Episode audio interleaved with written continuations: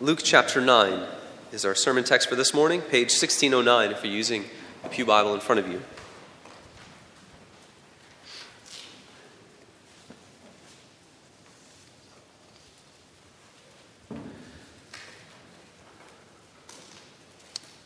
I apologize if my voice isn't very pleasant to listen to this morning. Not that it's very pleasant necessarily the other Sundays, but I have various allergy and cold medications back here for all the things that could arise. But man plans, God directs, so we'll see what happens in the next half an hour or so. Also great to see Ainsley Pomeroy sitting there, back there with parents Adam and Gabe. Welcome. We're all anxiously awaiting to hear the baby's cry, which we're sure will probably happen sometime in the next... and that will be much more pleasant to listen to than my voice, of course. So the cooing, the crying of a child in a sanctuary is truly a reminder of God's blessing and his wonderful gifts to us. Great to have you with us today. Let's begin reading in verse 21 of Luke 9. I'll read through verse 27, and I won't deal with verses 21 or 22 that much, just to set the context. And I probably won't deal much with verse 27 either. That'll tie in a little bit more with what we say next week. So we'll focus on 23 through 26, but let's read 21 through 27 of Luke chapter 9. God's word given to us as people for our good. Let's give our attention to its reading. Jesus strictly warned them not to tell this to anyone. And he said, "The Son of Man must suffer many things and be rejected by the elders, chief priests, and teachers of the law. And he must be killed and on the third day be raised to life." And then he said to them all, "If anyone would come after me, he must deny himself and take up his cross daily and follow me. For whoever wants to save his life will lose it. But whoever loses his life for me will save it. What good is it for a man to gain the whole world and yet lose or forfeit his very self? If anyone is ashamed of me and my words, the Son of Man will be ashamed of him when he comes in his glory and in the glory of the Father and of the holy angels. I tell you the truth, some who are standing here will not taste death before they see the kingdom of God. The grass withers and the flower fades, but God's word endures forever." Amen. When water cascades down a mountain, it follows the path of least resistance. Gravity does its work and it finds the easiest path down to the bottom. Psychological studies have shown that by default, our brains work in this way too, following the path of least resistance. We process what we know and we accomplish tasks using the things that we know are present there in our mind, rather than challenging ourselves or stretching ourselves to find new and innovative ways of doing things. We operate via the path of least resistance. This is a problem, however, as it relates to understanding Jesus and salvation and the kingdom of God. We can think, for instance, of Jesus' life.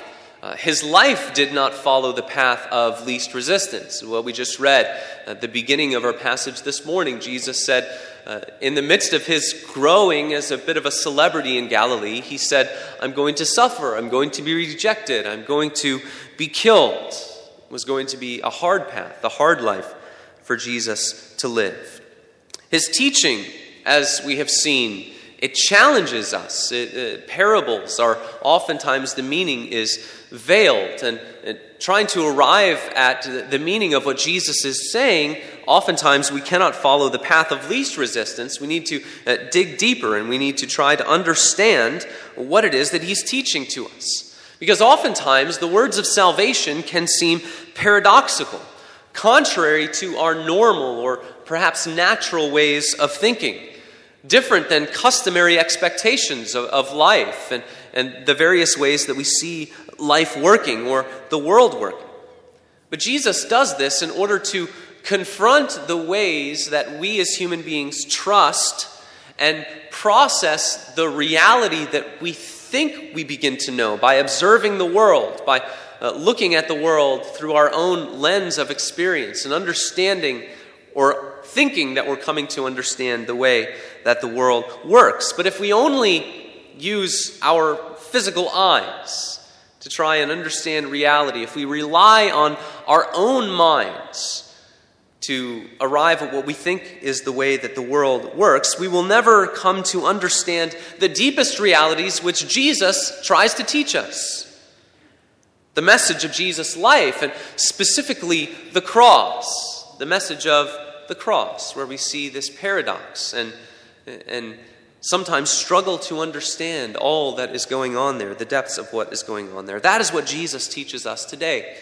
He teaches us about those who follow him. He has just told us, the 12 at least, that he is going to suffer and to die. And now he begins to talk about those who will follow him. But in doing so, he shows that his followers are found to be in his mold, the same mold that he himself created through his life. The life that he calls his followers to live is a life similar to his own, for he is the leader, the forerunner, the trailblazer. And since he has done this, since he is the leader ahead of his people, he can call his people, his followers, to do three things. Relinquish control, reorder our love, L-O-V-E, reorder our love, and return to grace. Relinquish control, reorder our love, and return to grace. As we turn to the passage this week, as it begins in verse 23, we remind ourselves that last week Jesus told the 12 only that he was going to suffer and be rejected and be killed. But then at the beginning of verse 23, we see that he turns to all.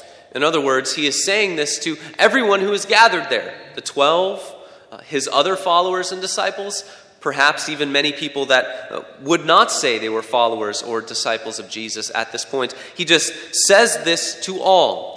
But we see that in doing so, he's become a little bit more veiled about his suffering, what's actually going to happen in his life. Again, we see this duality in the Gospel of Luke. At times, Jesus is very clear and transparent with the 12, but then as he turns to everyone else, he is not as clear. And Jesus turns to the crowds. He says, this is what it means to be his follower. Three things that he lists here at the beginning. A follower of Jesus must deny himself or herself, must take up his or her cross, and must follow him. This first command is to deny oneself. Many Christians throughout the history of the church obviously have pondered this command of Jesus. He's speaking very directly about what it means to be his followers. So people have spent a lot of time trying to unpack this. What does Jesus' call to self-denial mean? Many have decided that what Jesus means here is probably a life that is centered around the renouncing of basic human comforts and rhythms like food or family life or working in the world. Jesus' call to self-denial is to renounce the things that this world offers for a normal life, to withdraw, to spend your time mostly fasting and taking vows of poverty and chastity. Is that all that Jesus is Jesus giving that universal command to all of his followers here? There are, of course, a few problems with that, right? Jesus is calling his followers to do all of these things. And what we know about Jesus is that he himself came eating and drinking. In the shadow of John the Baptist, this was a little bit odd, wasn't it? John the Baptist, the prophetic voice in the wilderness, sort of removed from all the comforts of life. And Jesus comes along, and this was hard to understand for the leaders of Israel. He seemed to be a little bit opposed to the lifestyle of John the Baptist. But if Jesus did not renounce the world in that kind of a way, then how can he mean that he wants all of his followers to do that which he himself never did? A further problem that arises is that if Jesus is calling his people to do this through this call of self-denial, when someone becomes a follower of Jesus, it seems like the world loses a productive citizen and a good neighbor. And as we go through the message of Scripture, it seems that the message is that God calls us to live faithfully within the world, being a good neighbor, even being a good neighbor to those who are not followers of Jesus. We are to be focused on living out the commands of God as we continue to occupy a place alongside those who live according to a different pattern. So that's not what Jesus means. Perhaps Jesus means that self-denial is a denial of the sinful patterns of living that we so often see embodied out in the world. Self-denial, fighting against, waging war against our sinful flesh. I think that's certainly part of what Jesus is doing here. That self-denial is waging war against our sinful tendencies, but he's reaching even beyond that. Jesus' call to deny oneself goes right to the core of the way that we naturally live. How do human beings naturally live? What's our default setting? Our default setting is to act according to our own interests. We interpret the world.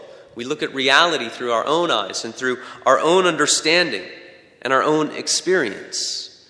We do this because we do not naturally see the manifest glory of God in the world. If we saw God for all that he is, for the power that he truly possesses, if any human being were to behold that in one moment, we would hit the floor. And we would understand that the idea of self-sovereignty, the idea of us being in charge of our own lives, is a myth. We would renounce the idea that we have a right to live for ourselves, but we don't naturally see the manifest glory of God. But Jesus is saying that his people must live by a different pattern. They must begin to see this manifest glory of God in the world. To deny yourself is to dethrone yourself, to take yourself off of the throne of your own life. Those who follow Jesus will demote themselves from master of their fate and captain of their souls. To deny yourself is to dethrone yourself. Second command, or the second part of being a follower of Jesus, is to take up your cross daily. Those who follow Jesus are to take up their cross daily. This is a little bit of a common Christian phrase nowadays.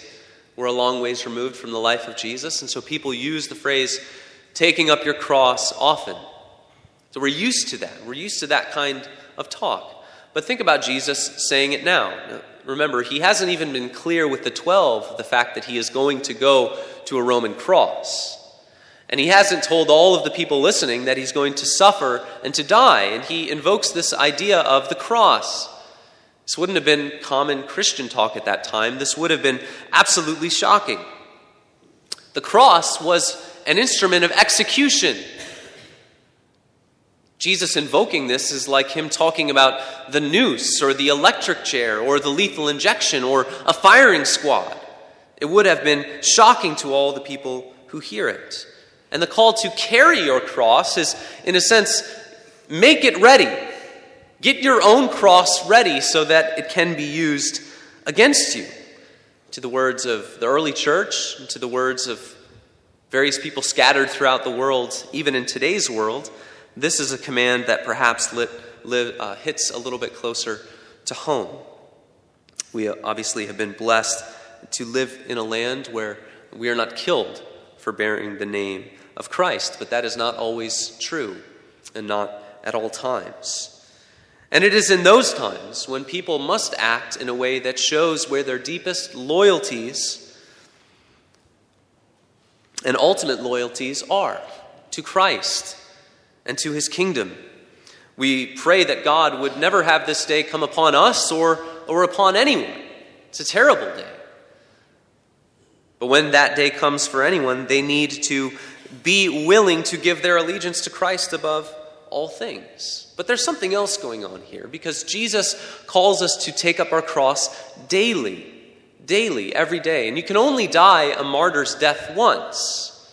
Jesus calls us to take up our cross daily. And what he is calling us to do is every day to live in a way that shows where your deepest and most ultimate allegiances lie. Are they to Christ and to his kingdom? There are many people who have been placed in that one moment where they have had to say, renounce Christ or die.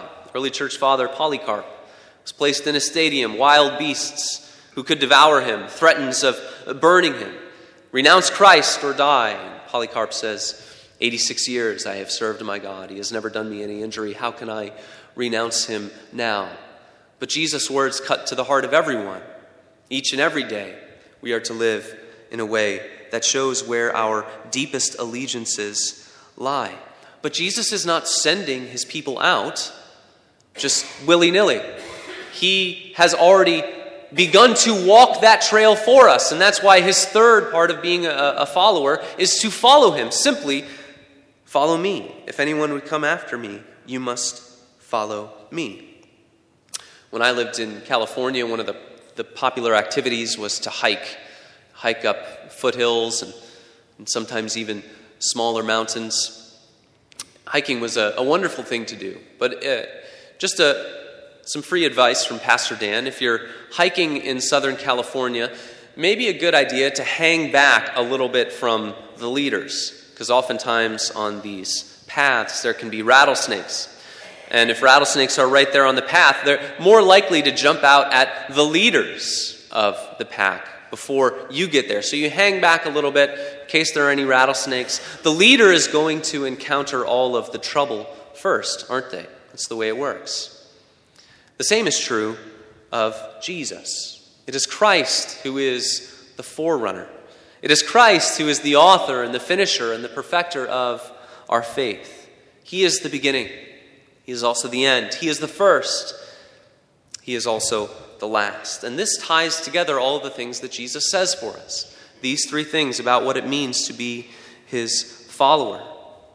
For Jesus is the one who came down to earth, and while he remained fully God and nothing changed in regard to his divinity, he laid down his life. He submitted to his Father's will. There's a sense in which he denied himself. He is also the one who carried the cross of his suffering all of his life, who made ready his instrument of execution for us. Thus, the people of the kingdom know that they must follow the king. A similar fate for those who follow Jesus as what Jesus himself experienced. He is the one who has gone before us. This is what Jesus teaches about what it means to be a disciple. Deny yourself, take up your cross, follow him. These are not easy, but they are perhaps somewhat simple to understand.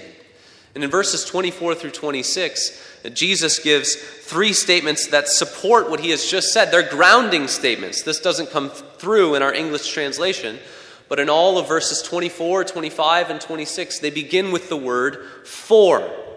They are grounding statements. In other words, Jesus is explaining why it is that these three things are necessary for all of those who follow him. Why do his disciples, why do his followers exemplify these three things? Why does he say that they must? Jesus is explaining that now. First, just a bit of explanation, or zoom out for just a minute. Jesus is not saying that if you are to be his follower, he's going to send you out and give you a little bit of a test run. Go out there, deny yourself, take up your cross, follow me. I'll send you out there if you're doing everything that you need to do in a satisfactory way. Then I'll let you into my kingdom. Then I'll make you my follower. No, Jesus has already told us the way that his kingdom is built. It's built through his proclamation. It's built through his laying down his life, through his serving others. Jesus' work is what builds the kingdom. This is not, salvation by works. This is not salvation through striving, becoming a follower of Jesus through striving. The kingdom of God is built through the proclamation of Jesus, the power of God building us and transforming us. But this is what the followers of Jesus will live like, transformed, made to be like their Savior, their elder brother. Jesus says this, "For whoever wants to save his life will lose it, but whoever loses his life for my sake will find it." This is a paradoxical statement by Jesus, isn't it? How do you find something by losing it? For all of my like-minded, forgetful brothers and sisters out there, we're all thinking together, I know that I don't find my keys by losing them, right? How many times do you lose your keys or your phone? Usually, if you're like me, they've been in your pocket the whole time, and you just forget to look there. You don't find things by losing them. So what does Jesus mean by this paradoxical statement? He's saying that this is how his kingdom relates to the patterns of this world. His kingdom is one of paradox. When we go through this world thinking that when it comes to the kingdom of God, we must get what we need by taking the bull by the horns, right? Because so often that's the way that we think we're experiencing reality. It's good to work hard. It's good to set your mind to things. Usually you can see that relationship between reaping and sowing. And when we come to the kingdom of God, we try to follow by the same pattern. Take the bull by the horns. Pull yourself up by your bootstraps. Exercise control. By doing so, we miss out on that which God gives to those who lose their lives for him. The kingdom of God is about relinquishing control. Relinquishing control. It's antithetical to our default setting, our natural minds, because our own experience is that we want and sometimes we need to be in control. But then inevitably, for everyone, there are moments, aren't there? There are moments where we all realize that we are so far from being in control. I was talking with one of our members this week in a hospital bed, and we were talking together about how when you're in such a situation, you feel so helpless. Control is so far away from you. We pondered together the words of Psalm 63, which says, "Your steadfast love is better than life." Your steadfast love is better than life. Think about that verse. Think about how powerful that verse is to someone who constantly feels like their life hangs in the balance. It is better to be loved by the God of Scripture than to live. Your steadfast love is better than life. And what Jesus is saying here with this paradoxical statement is he's giving us an opportunity to be molded and shaped by that truth, by this wonderful truth, before that moment comes where we realize that the control we thought we had over our life was a myth. That God is the one who is in control. Acknowledge now that the sovereign self, the master of your fate, the captain of your soul, all of that is a myth according to the patterns of this world. Relinquish control. That's what Jesus calls us to do. His followers relinquish control. He goes on to say, "What good is it for a man to gain the whole world and yet lose or forfeit his very self?" We live in a world and in an age that is disordered and dissolving, from the selfie generation to constant distraction with all of the things that we have, to living in a world that's in many ways a global technocracy, and people can get rich at the drop of a hat, rich beyond their wildest dreams, right? Anyone can. It's a powerful illusion, isn't it? So many things, the good life, the delicacies of this world, it's a powerful illusion. We're given a vision of the good life around the accumulation of things. This is what life is all about. Not just celebrity culture, even normal suburban culture. As our expectations of the standard of living increase decade by decade. And in many ways, that's a good thing. We see God's common grace flourishing. But if we're not careful about what it does to our heart, what it does to ourselves, it will run ravage over our souls. So what we need to do is we need to have our loves rightly ordered. Our loves rightly ordered. What do I mean by that? Augustine was a theologian of the early church who spent a lot of time thinking about the things that we love as human beings. The things that we love. He said, at our most basic level, we will love one of two things. He said this: there can be only two basic loves, the love of God unto the forgetfulness of self, or the love of self unto the forgetfulness and the denial of God. This does not mean there are only two things that we can possibly love, but only that one of these two basic loves will define and set the tone for the way that we love everything else. He goes on to say this: every man is to be loved as a man for God's sake. What does he mean by that? It means that when God creates someone, When God endows someone with his image and breathes life into him, as a fellow human being, you are to love that person. No matter where they come from, their ethnicity, their tribe, what corner of the earth they're from, their background, we are to love them for God's sake. For God has endowed them with dignity and with honor. We are to love people for God's sake. But then he says this, but God is to be loved for his own sake. And if God is to be loved more than any man, each man ought to love God more than himself. It's a beautiful, tightly packed argument, isn't it? God is to be loved for his own sake. If he is to be loved more than any man, I must love God more than I love myself, for I am just a man. Love of the self, love of the pleasures and delicacies of the world, love of all the stuff that is part of the alluring power of this fading age, all of that can become idolatry in a second when we remove God and replace it with whatever we love more. All of that reminding us that ultimately we must love God more than any human being, including ourselves, because we are creatures and God is to be loved for his own sake. There was a young wife who yearned for her husband to be the spiritual leader of the home.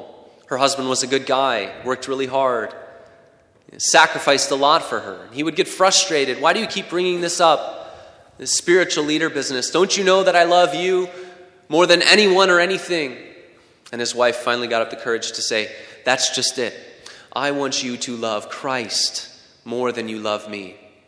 For when you do that, your heart will be opened up and you will be able to love me more than you ever thought possible. What good is it if you love something in God's place? You spend your life striving and striving, but in doing so, you miss the purpose for which you were created, to love and to glorify God, to serve him and to enjoy him. That's why we were created. We are to relinquish control. We are to reorder our loves. And finally, as we close, we are to return to grace. Jesus goes on to say, if anyone is ashamed of me and my words, the Son of Man will be ashamed of him when he comes in his glory and in the glory of the Father and of the holy angels. Speaking of the last day, Jesus invokes this event as a warning. The coming of Jesus, knowing that it's going to happen, does a couple of things for the Christian. It keeps us from sin. It also fills us with great anticipation that we might be found ready when our Savior does come back. But Jesus talks about this future event to warn us. If anyone is ashamed of him and his words now, then Jesus will be ashamed of them when he returns. What is Jesus talking about? Is he talking about being in the college classroom? The first hour of being a big state college, and an atheist professor blasphemes the name of Christ in an 800-person class, and it's your first hour of college, and it hits you like a ton of bricks, and you say, you cower in fear, you don't say anything. Is Jesus talking about that kind of situation? Is Jesus talking about when you overhear a conversation when you're in line at Starbucks, and you have an opportunity to butt in and to speak the name of Christ, but you don't? Is Jesus talking about that kind of situation? There are all kinds of reasons why it may be the right thing to speak up in either instance. And we certainly should want to speak the name of Christ in our personal lives. And it's a great calling upon the people of God to do so. But this passage has already established the context of Jesus being the leader who goes before us, who lays aside his glory and who carries the shame of his life and his suffering. What Jesus is saying is that his people at all times, in all places, must never be ashamed of the gospel. Must never be ashamed of the gospel. That Christ endured shame. That he became a spectacle of reproach. That he became an object of scorn, a hated figure. That is the gospel, the Holy Son of God, rejected and despised, and that it is at the cross that our sins are fully paid for. In this age, we don't like hearing about sin. People do not want to hear that there is a right and a wrong. Even more so, people do not want to hear that the only way of salvation is by trusting in the one who died for sin. We have all kinds of evidence out there that people are ashamed of the gospel. People are ashamed that the cross is where sins can be fully forgiven. People do not want to hear about that. There are all kinds of theories of the atonement now that have been cropping up for multiple centuries, trying to explain away the cross, trying to explain away that is where sins can be wiped away. Jesus says you must never be ashamed of the gospel, because to be ashamed of the gospel, everything from the fact that we are desperately sinful, to the cross, to the resurrection, being ashamed of any of those things is a tragedy. And it's a tragedy because it is being completely tone deaf to what the gospel is. God had every reason to be ashamed of us.